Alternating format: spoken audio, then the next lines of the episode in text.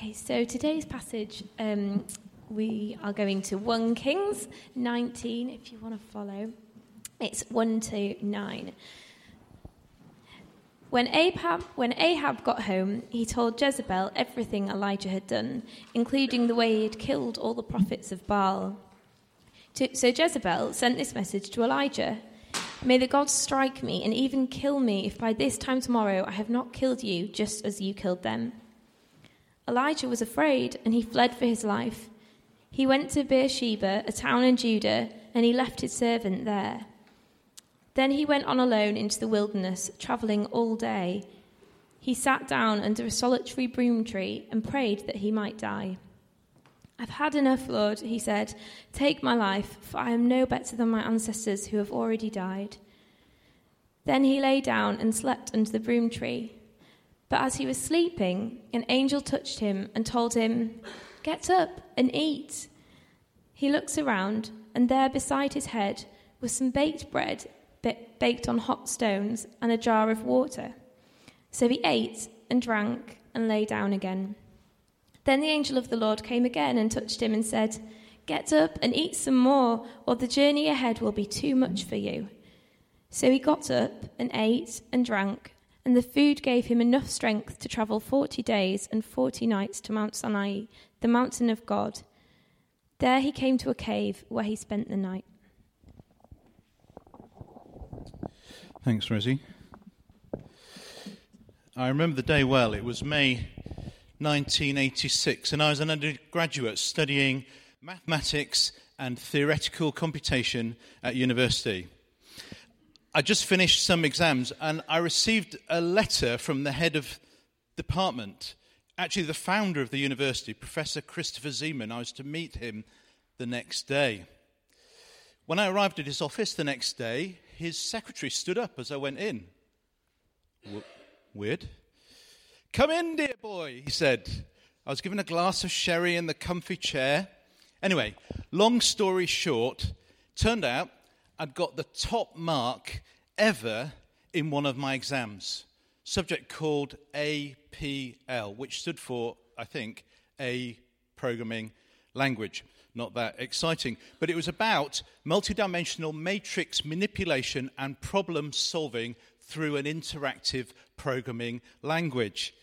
Yep, that's what we did before Netflix existed.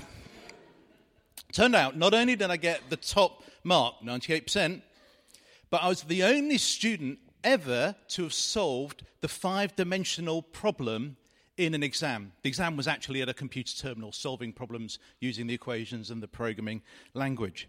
Now, I can't remember what the five dimensional problem is now, but it seemed very important at the time. For one brief moment, I was on the mountaintop. A brilliant mark in an exam.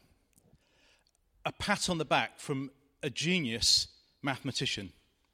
And my two minutes of fame. But as the conversation in his study started to develop, the bubble began to burst.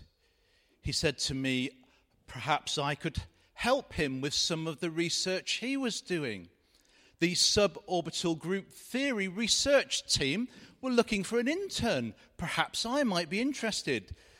And the killer observation I can't wait to see the rest of your exam results. By only the next day, I had crashed from my mountaintop to rock bottom. I couldn't possibly live up to my professor's expectations, and neither did I actually.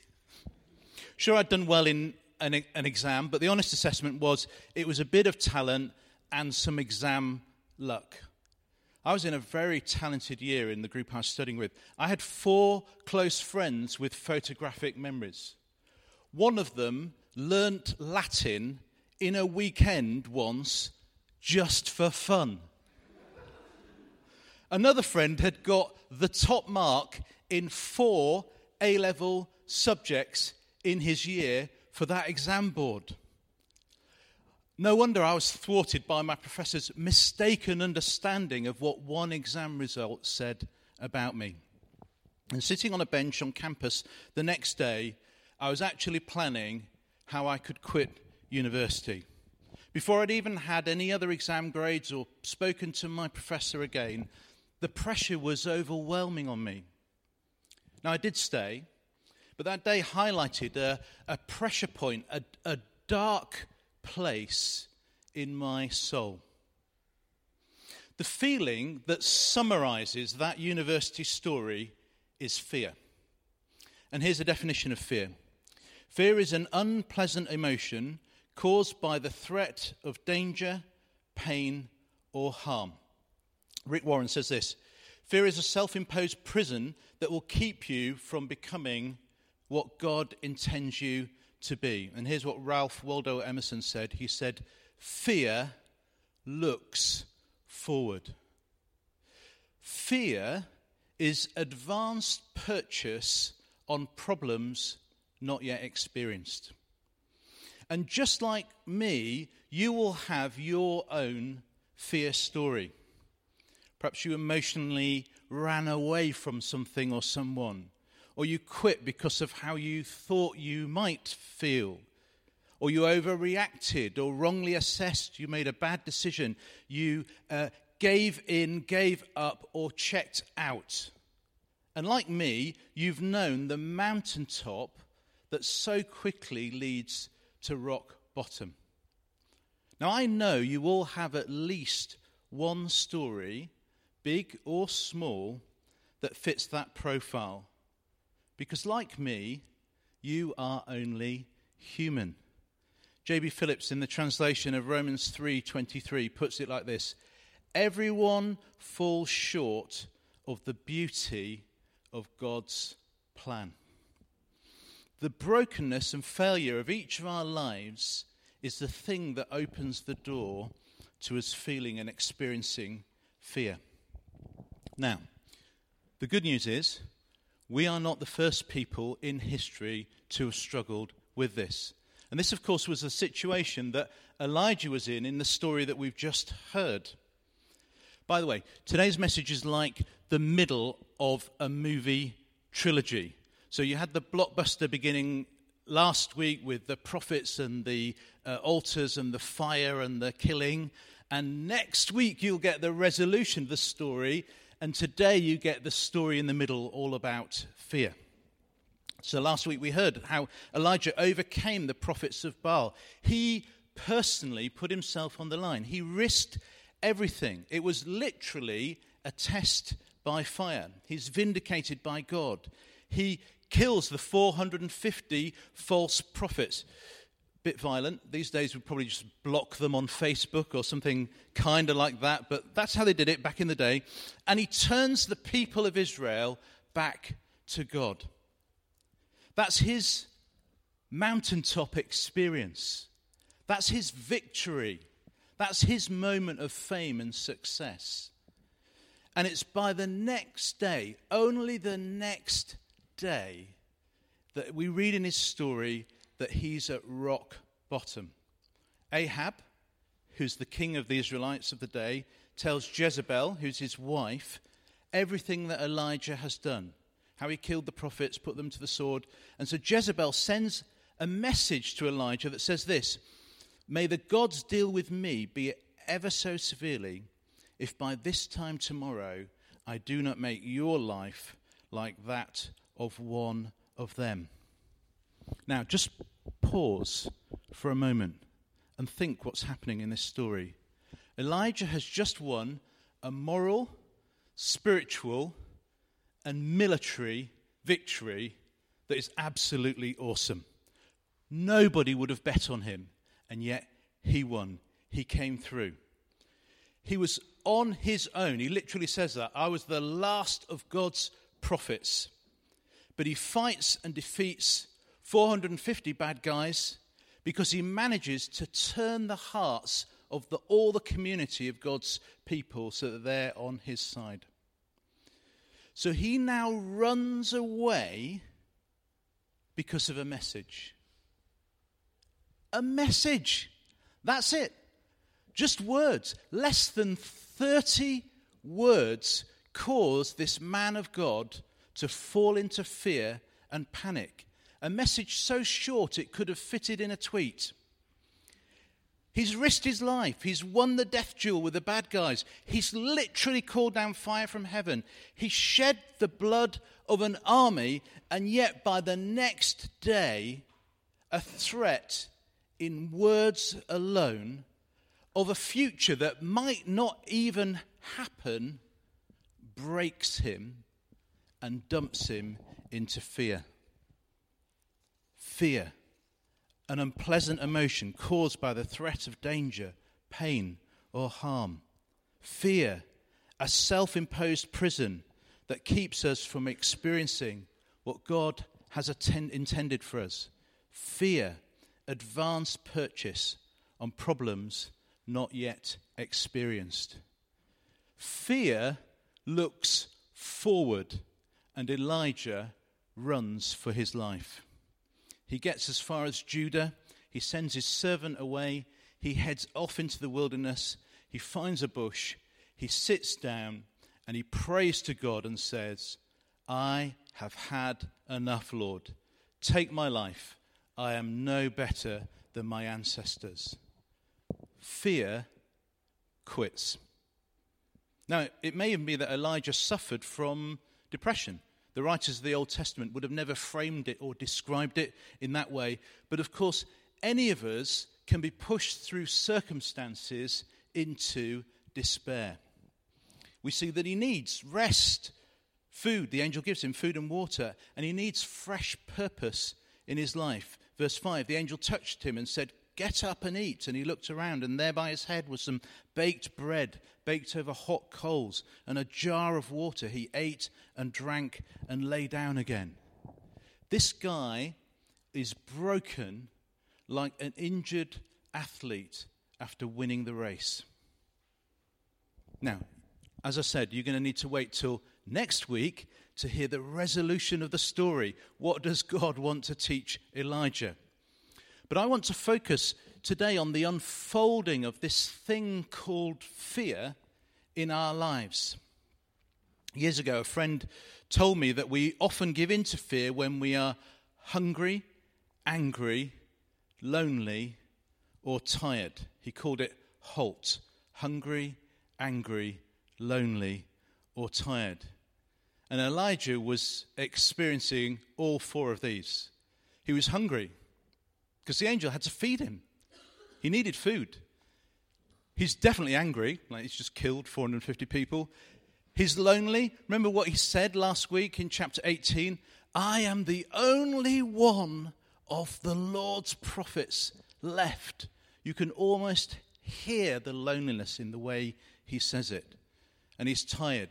He just wants to find a bush, close his eyes, go to sleep, and not wake up. Halt, H A L T, is when we need to stop because we're in danger of giving in to the consequences of fear. H is for hunger, which can be physical needs. However, it, it, can describe hunger for less tangible things like affection, accomplishment, understanding, emotional needs. That's why having a support system so important. There was no Team Elijah, he was a loner. Those that care for you can give you food for your life to ease the emotional hunger that we all can easily feel. Hunger. Anger. Of course, anger can be righteous, anger can be normal. It's not wrong to express anger in a, in a healthy way.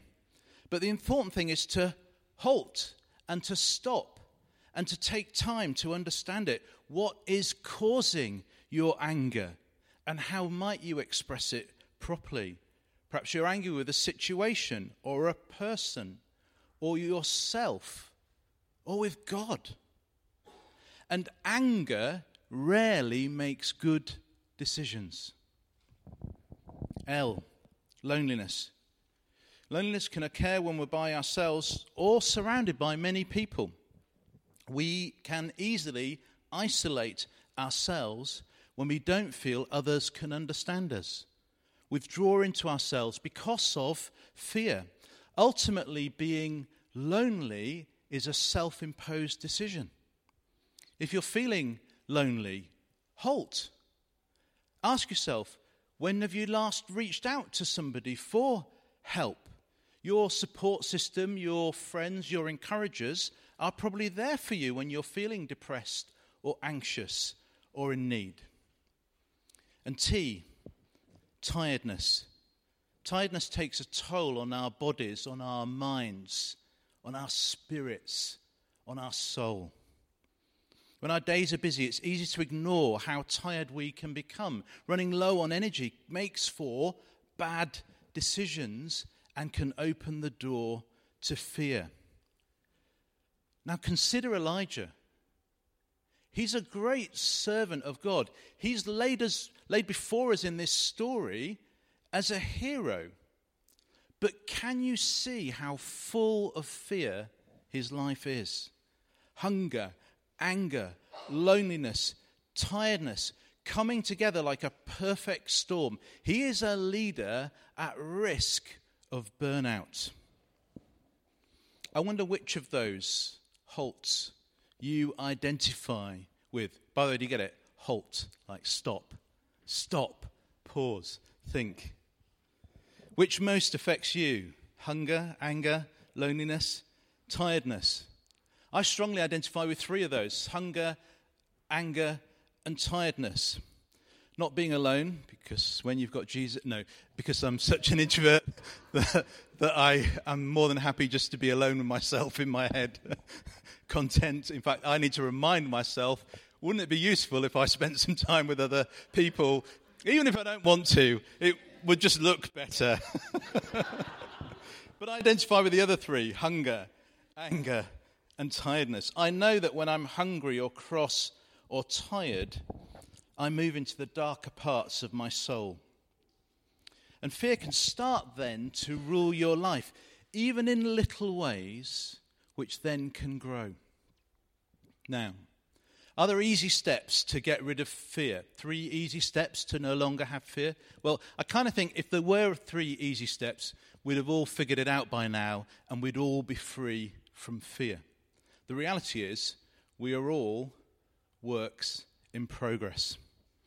The Bible speaks about fear a lot, so perhaps it's a significant part of the human problem. For example, whenever an angel appears to somebody, the angel usually will begin with, Don't be afraid. That's usually the angelic opener. Remember Psalm 23 Even though I walk through the darkest valley, I will fear no evil, for you are with me. 1 John 4:18 says this, perfect love casts out all fear. John Newton, the writer of the hymn, put it like this How sweet the name of Jesus sounds in a believer's ear. It soothes his sorrows, heals his wounds, and drives away his fear. What if we all grew in this area? What if we all got better at halt, stopping, pausing, and not letting fear drive our lives in negative ways? One observation is most of the negative examples that were highlighted are made better in community. What if Elijah had had a team with him? uh, an apprentice prophet working alongside him, there to encourage him? What if he'd been in a supportive hub group learning how to be a better prophet? What if someone had prayed with him for a few minutes before he went off to fight with Baal and sent him an encouraging card afterwards saying, Well done for killing all those people. We knew you could do it. By the way, would you like to meet up for a coffee later in the week? I'd love to unpack with you how it went and any ways in which it could have gone better and just to tell you how great you are. Perhaps some of the Israelites went out afterwards to celebrate. They could have invited him along for a bit of downtime. He could have relaxed over a few carbohydrates and just recharged and sort of replenished the buckets. What if he'd had an early night and said his prayers and reminded himself, it's not all on me. God, it's your mission. You're doing, you're unfolding your kingdom. I'm just here to help. And what if we as a church, had less fear in our lives, what might that look like? Amen.